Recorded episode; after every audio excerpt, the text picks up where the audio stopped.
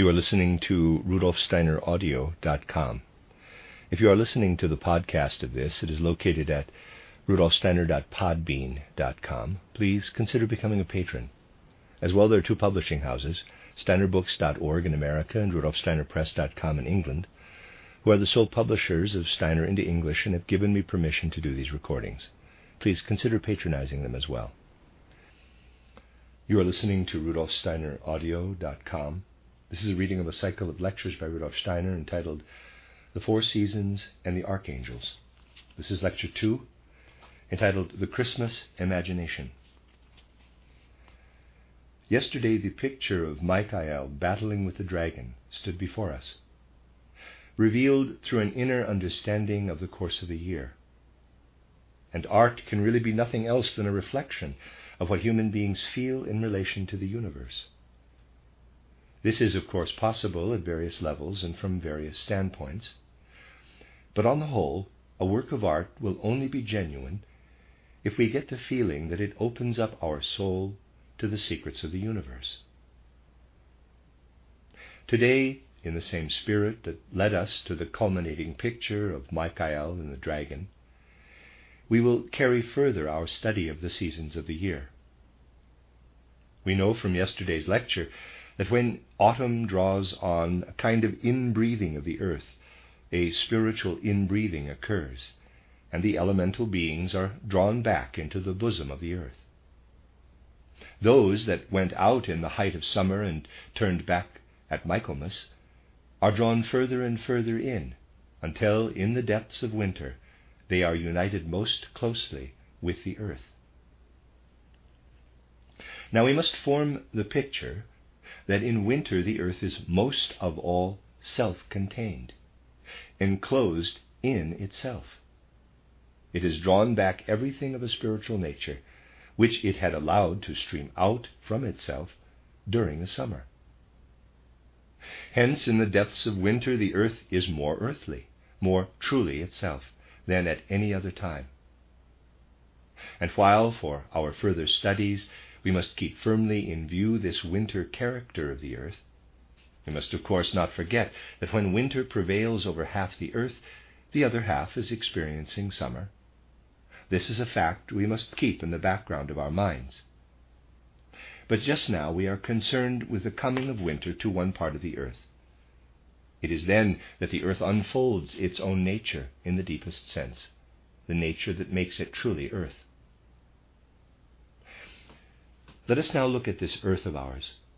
It has a solid core hidden below its visible outer surface, which in turn is largely covered with water, the hydrosphere. The con- continents are only floating, as it were, in this great watery expanse and we can picture the hydrosphere as extending up into the atmosphere, for the atmosphere is always permeated by a watery element. Certainly, this is much thinner than the water of the sea and the rivers, but there is no definite boundary in the atmosphere where the watery element comes to an end. Hence, if we are to show schematically what the earth is like in this respect, we should have first a solid core in the center. Around it, we have the watery regions, I must, of course, indicate the jutting up of the continents. They will have to be exaggerated, for they should really be no more prominent than the irregularities on the skin of an orange. Then I must put in the hydrosphere, this watery part of the atmosphere all round the earth. Let us look at this picture and ask ourselves what it really represents.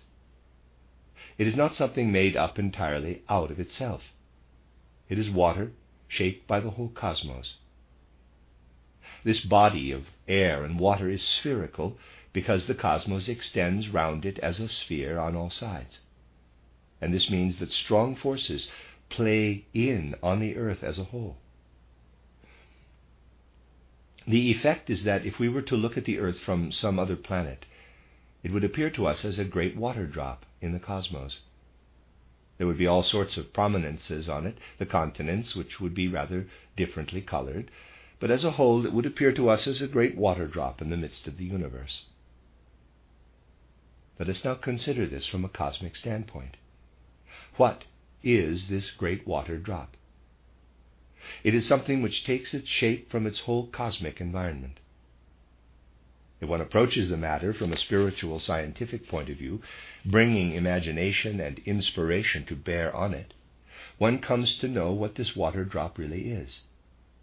It is nothing but a gigantic drop of quicksilver, but the quicksilver is present in an extraordinarily rarefied condition. The possibility of these high rarefactions has been demonstrated by the work of Frau Dr. Kolisko. At our Biological Institute in Stuttgart, the attempt has been made for the first time to put this on a scientific basis. It has been possible to make dilutions of substances up to one part in a trillion. In fact, to establish precisely the effects which such high dilutions of particular substances can have. Hitherto, in homeopathy, this has been merely a matter of belief. Now it has been raised to the level of exact science.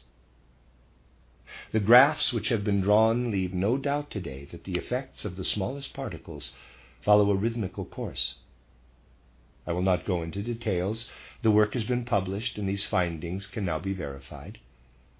Here I wish only to point out that even in the earthly realm, the effects of enormous dilutions must be reckoned with. Here we are concerned with something of which we can say, when we use it on a small scale, this is water. We can draw water from a river or a well and use it as water. Yes, it is water, but there is no water that consists solely of hydrogen and oxygen. It would be absurd for anyone to suppose that water consists of hydrogen and oxygen only.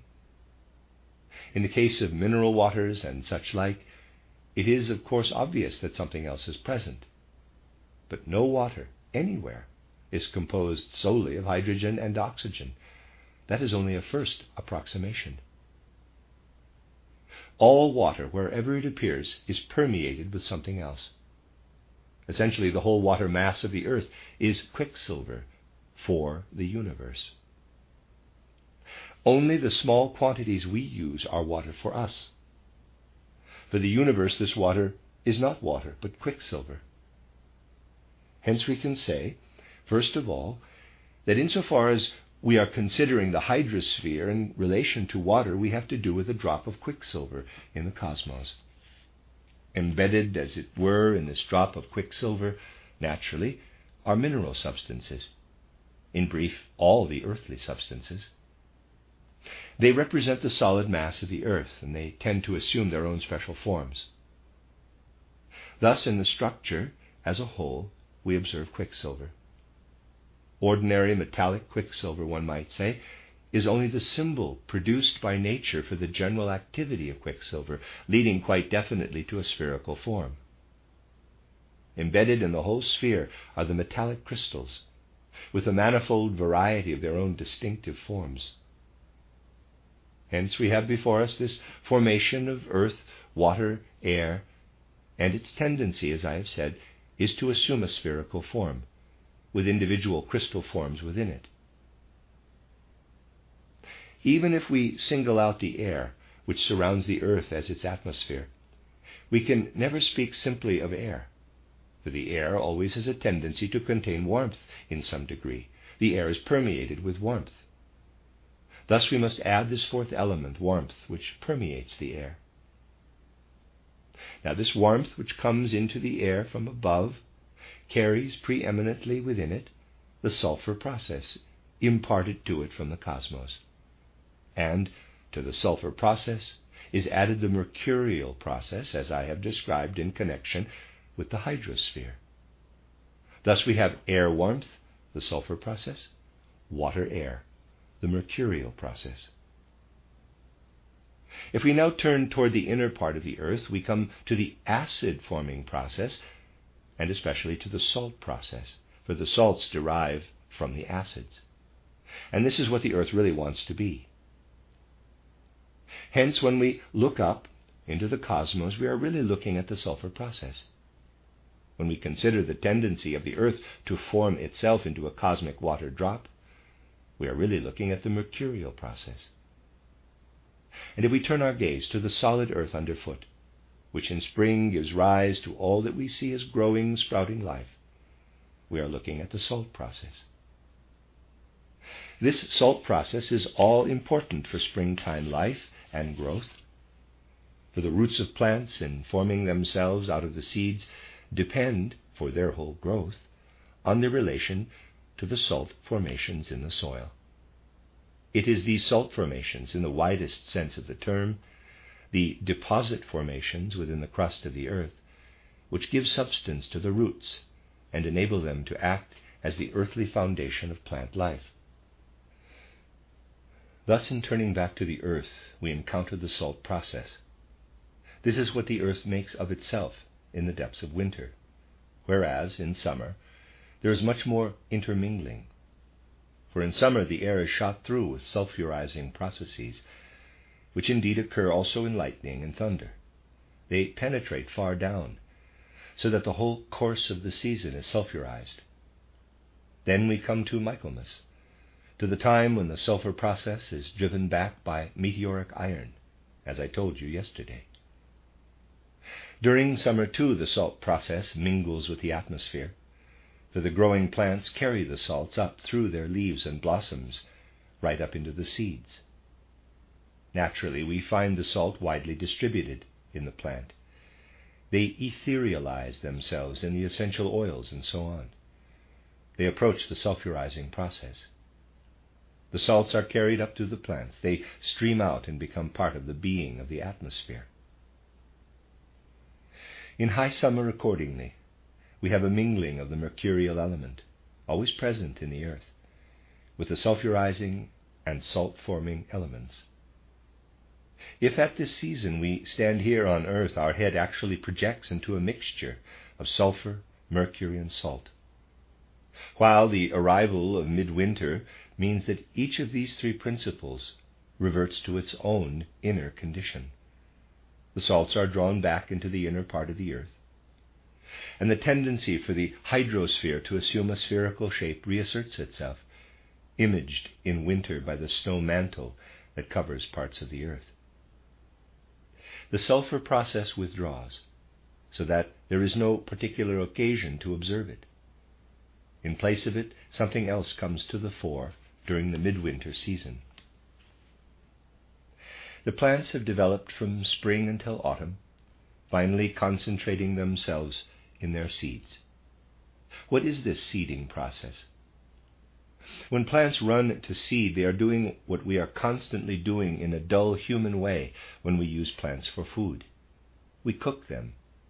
Now, the development of a plant to blossom and then to seed production is nature's cookery.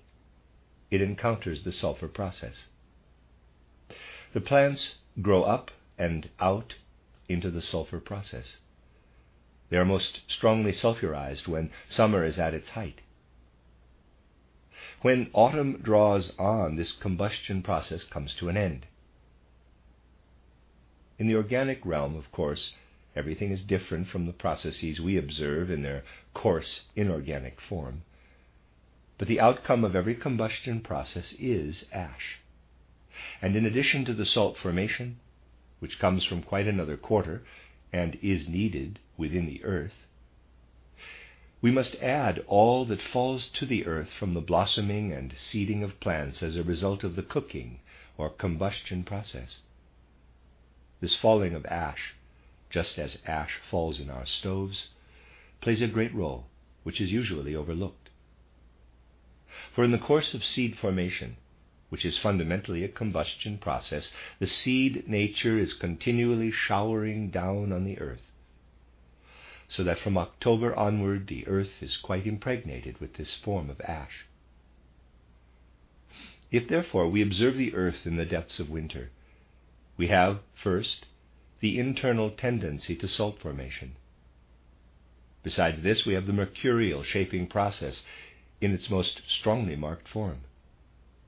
And while in high summer we have to pay attention to the sulfurizing process in the cosmos outside the earth, in winter we now have the ash forming process.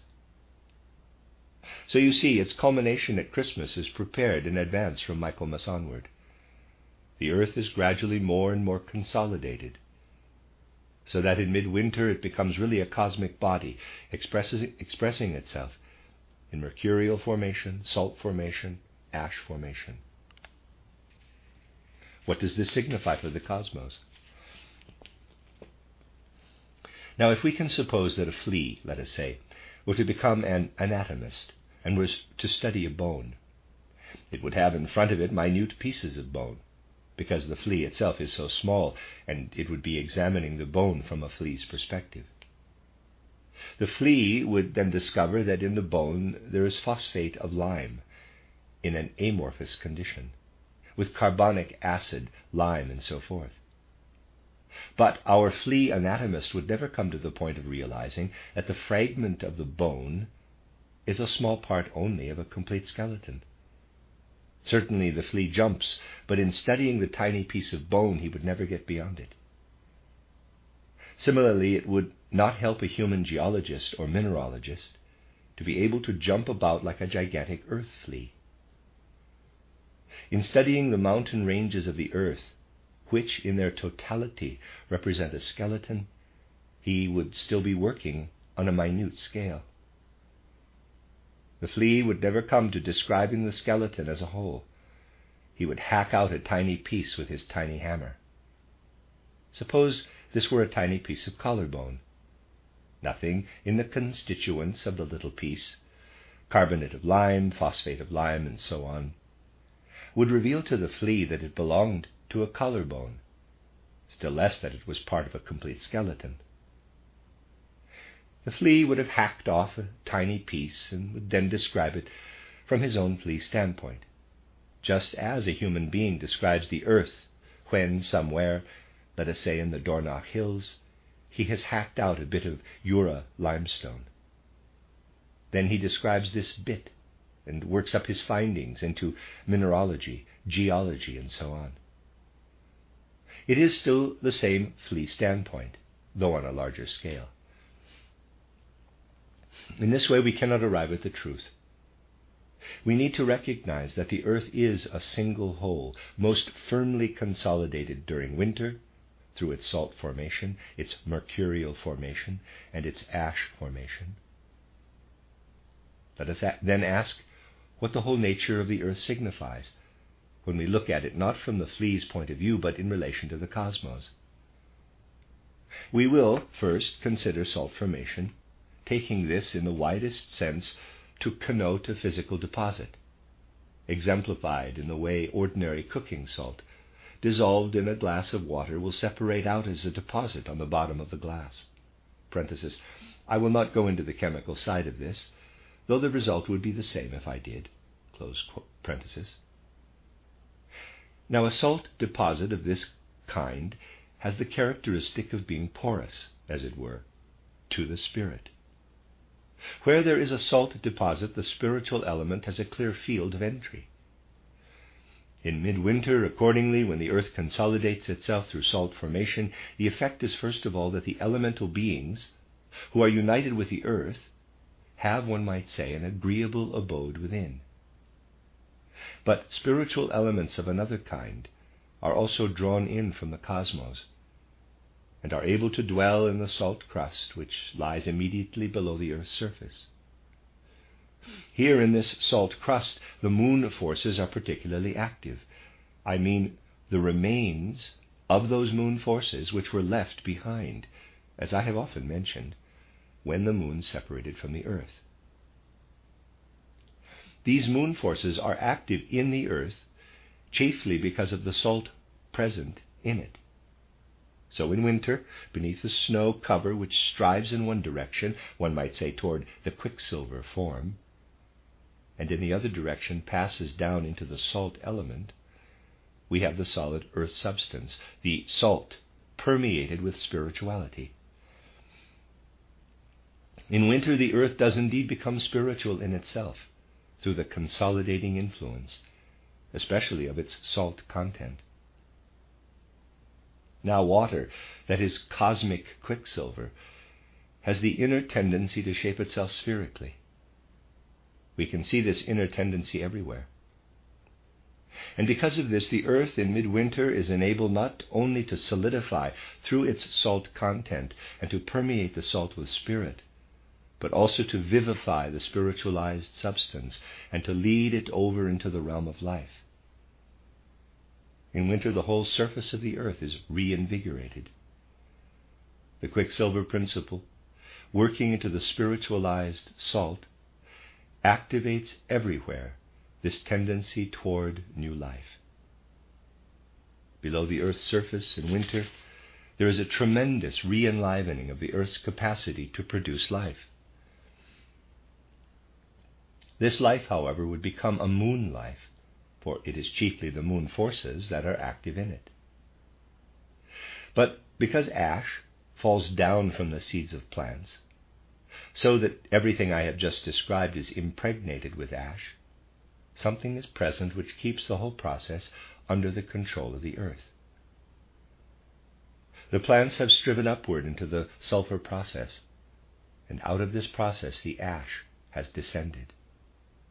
This is what draws the plant back to earth after it has striven up into the etheric spiritual.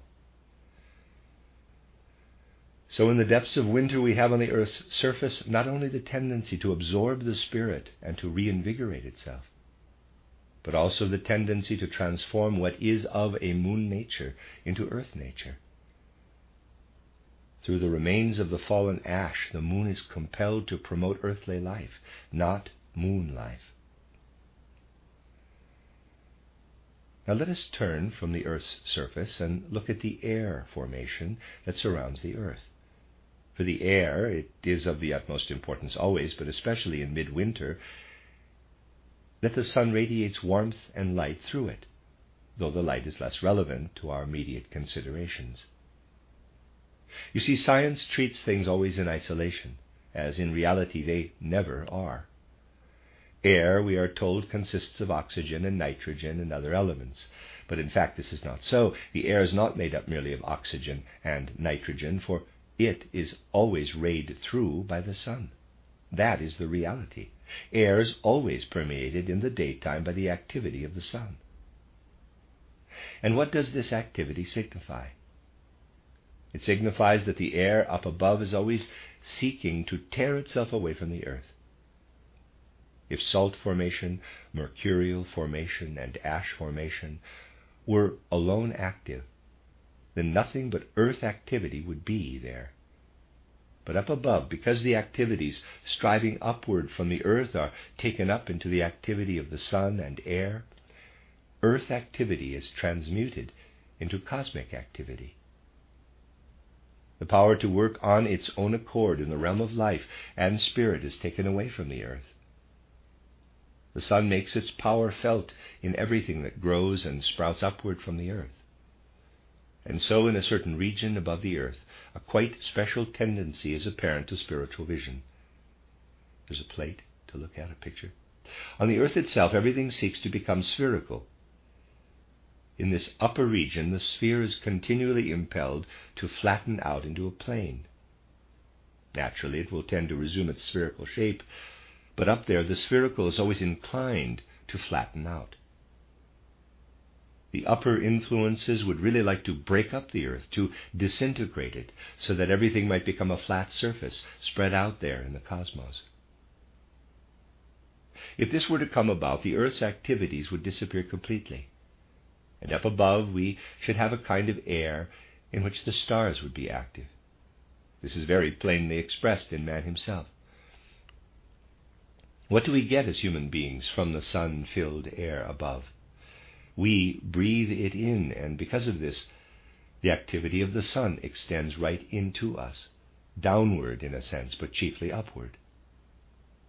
Through our head, we are continually drawn away from the influences of the earth, and on this account, our head is enabled to participate in the whole cosmos. Our head would really always like to go out into the region where the plane prevails. If our head belonged only to the earth, especially in winter time, our whole experience of thinking would be different. We should then have the feeling that all our thoughts wished to take a rounded shape. In fact, they do not. They have a certain lightness, adaptability, fluidity. and this we owe to the characteristic incursion of the activity of the sun. Here we have the second tendency. Here the sun activity intervenes in earthly activity. But this is at its weakest in winter. If we were to go still further out, something else would come into the picture. Then we should no longer have to do with the activity of the sun, but only with the activity of the stars, for the stars, in their turn, have a great influence on our head. Inasmuch as the sun gives us back to the cosmos, as it were, the stars have their own deeply penetrating influence on our head, and so on the whole formation of the human organism. But now I must tell you that what I have just been describing no longer holds good today. For in a certain way, human beings have emancipated themselves in their development and their whole evolution from the earth's activities. If we were to go back to the ancient Lemurian time, or especially to the Polarian time that preceded it, we should find a quite different state of affairs. We should observe that everything that occurred on the earth had a great influence on the human organism.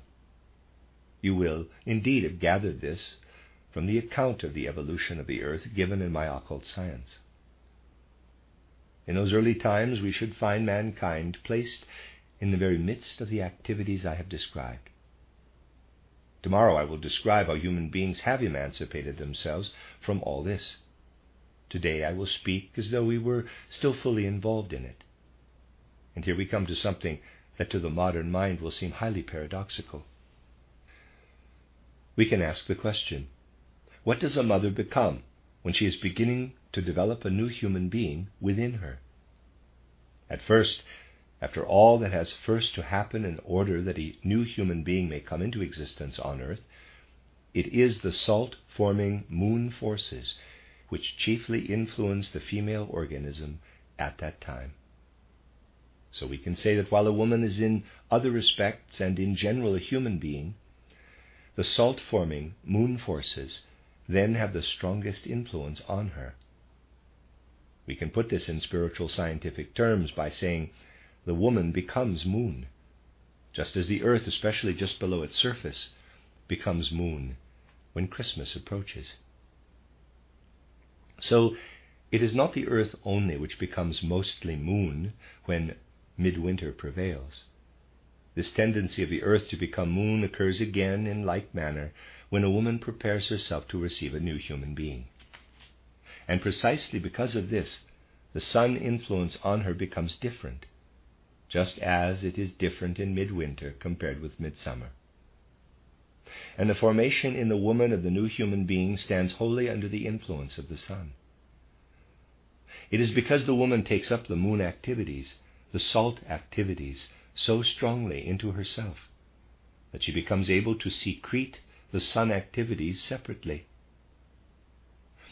In ordinary life, the sun activities are taken up by the human organism through the heart, and from there spread out over the whole organism. But directly a woman prepares herself to bring forth a new human being, the sun activities are concentrated on the forming of this new life. Thus, we can say schematically the woman becomes moon so that she can take up the sun activities into herself, and the new human being, existing first as an embryo, as in this sense, holy sun activity. The embryo is enabled to come into being through the concentration of sun activities.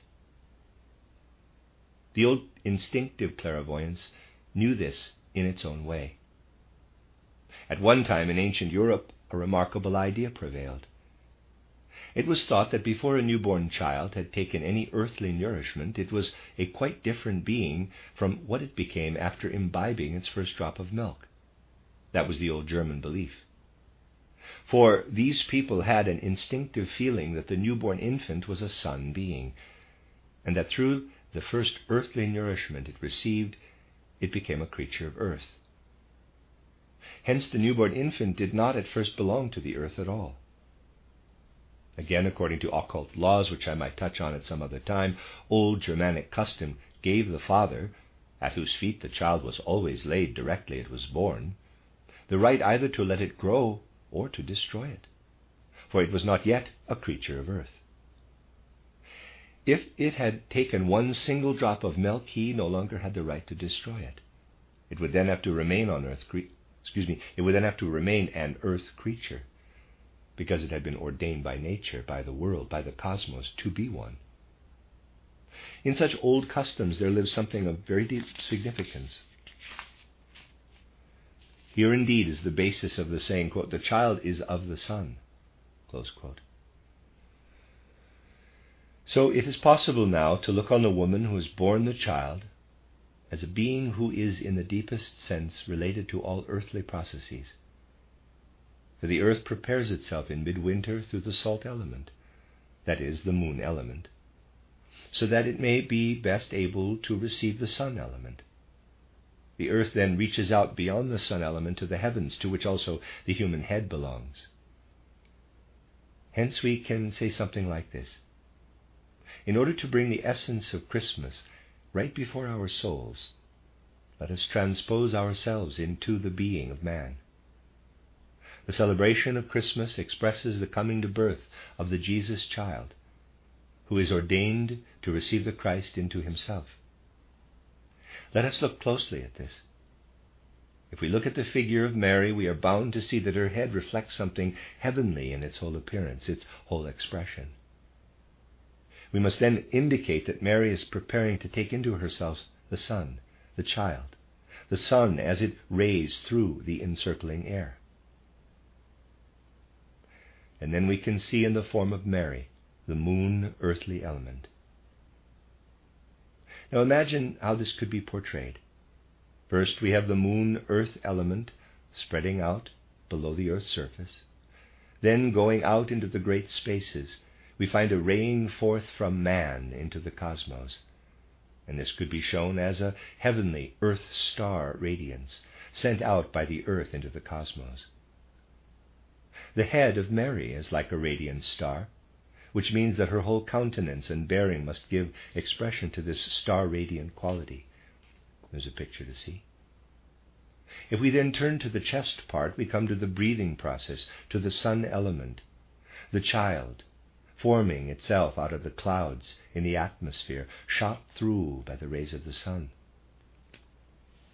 Further down, we come to the moonlight, salt forming forces, given outward expression by bringing the limbs into dynamic relation with the earth and letting them arise out of the salt and the moon elements in the earth.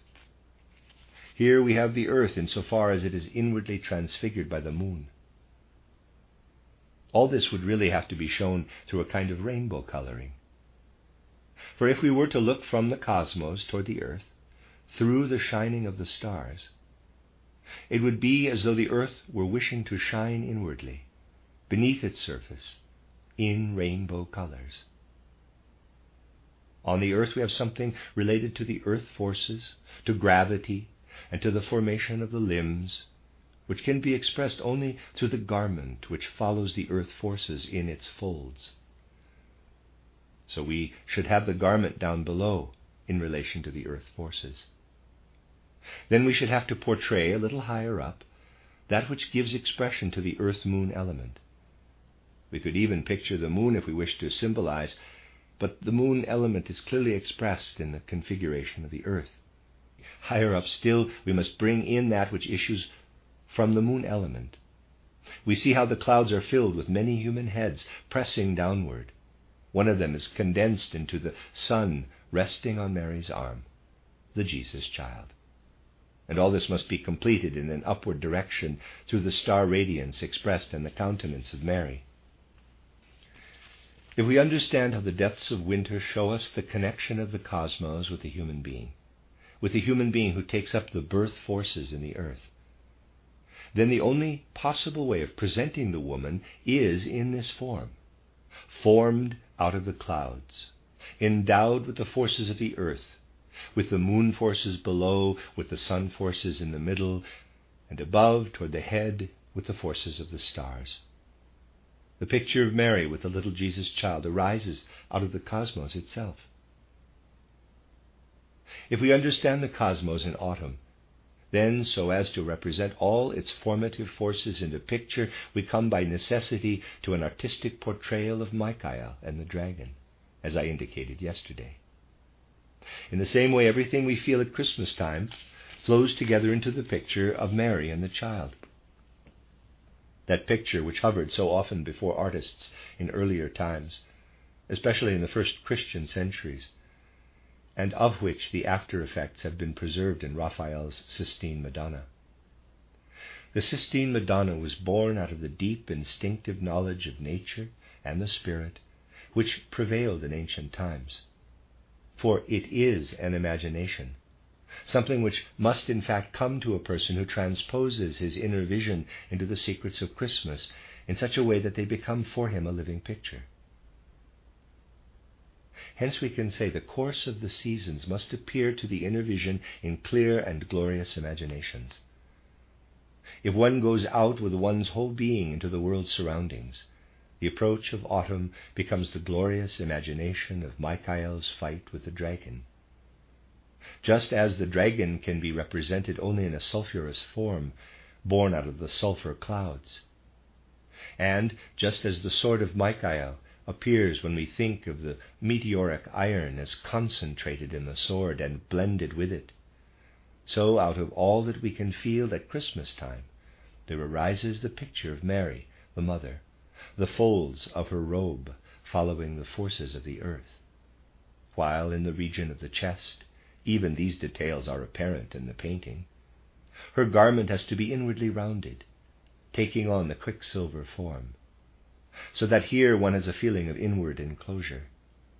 Here the sun forces can find entry, and the innocent Jesus child, who must be thought of as having not yet received any earthly nourishment, is the sun activity resting on Mary's arm, with the radiance of the stars above.